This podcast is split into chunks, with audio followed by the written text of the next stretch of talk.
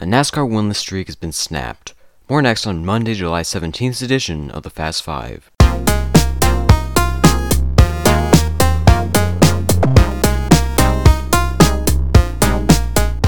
Hello and welcome to today's episode of the Fast Five. Today's episode is sponsored by GameFly. Sign up for a premium free thirty-day trial specifically for my listeners at the following U R L: w w w dot gamefly offer dot com slash the fast five.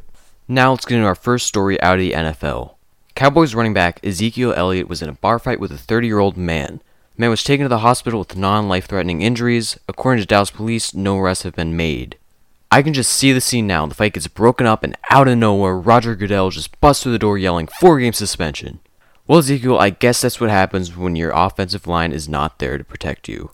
Back on a serious note, let's not forget that Elliott is still under investigation after a domestic violence incident that happened in twenty sixteen. Next up, rookie Lonzo Ball, who's already being proclaimed by Lakers fans as the best point guard in the Western Conference, is said that he won't be playing in the Summer League Championship game against the Portland Trail Blazers. He has a mild calf strain in his right leg. I get it, you don't want to push anything by playing on a strain, but if he were a rookie trying to prove himself, he'd probably still be playing.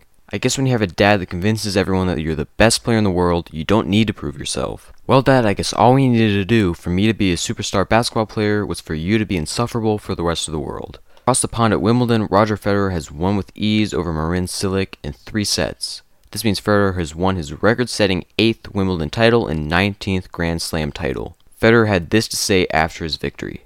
Again, it's disbelief, you know, that I can uh, achieve uh, such heights, and um, you know, I'm, I wasn't sure if I was gonna ever be here again in another finals, you know, after after last year, and I've had some tough ones here, losing to, losing to Novak in fourteen and fifteen, but uh, you know, I always believed that I could maybe come back and do it again, and uh, if you believe, you can go, you know, really really far in your life, and I think I did that, and I'm happy. In NASCAR, Denny Hamlin has won the Overton's three oh one at New Hampshire Motor Speedway.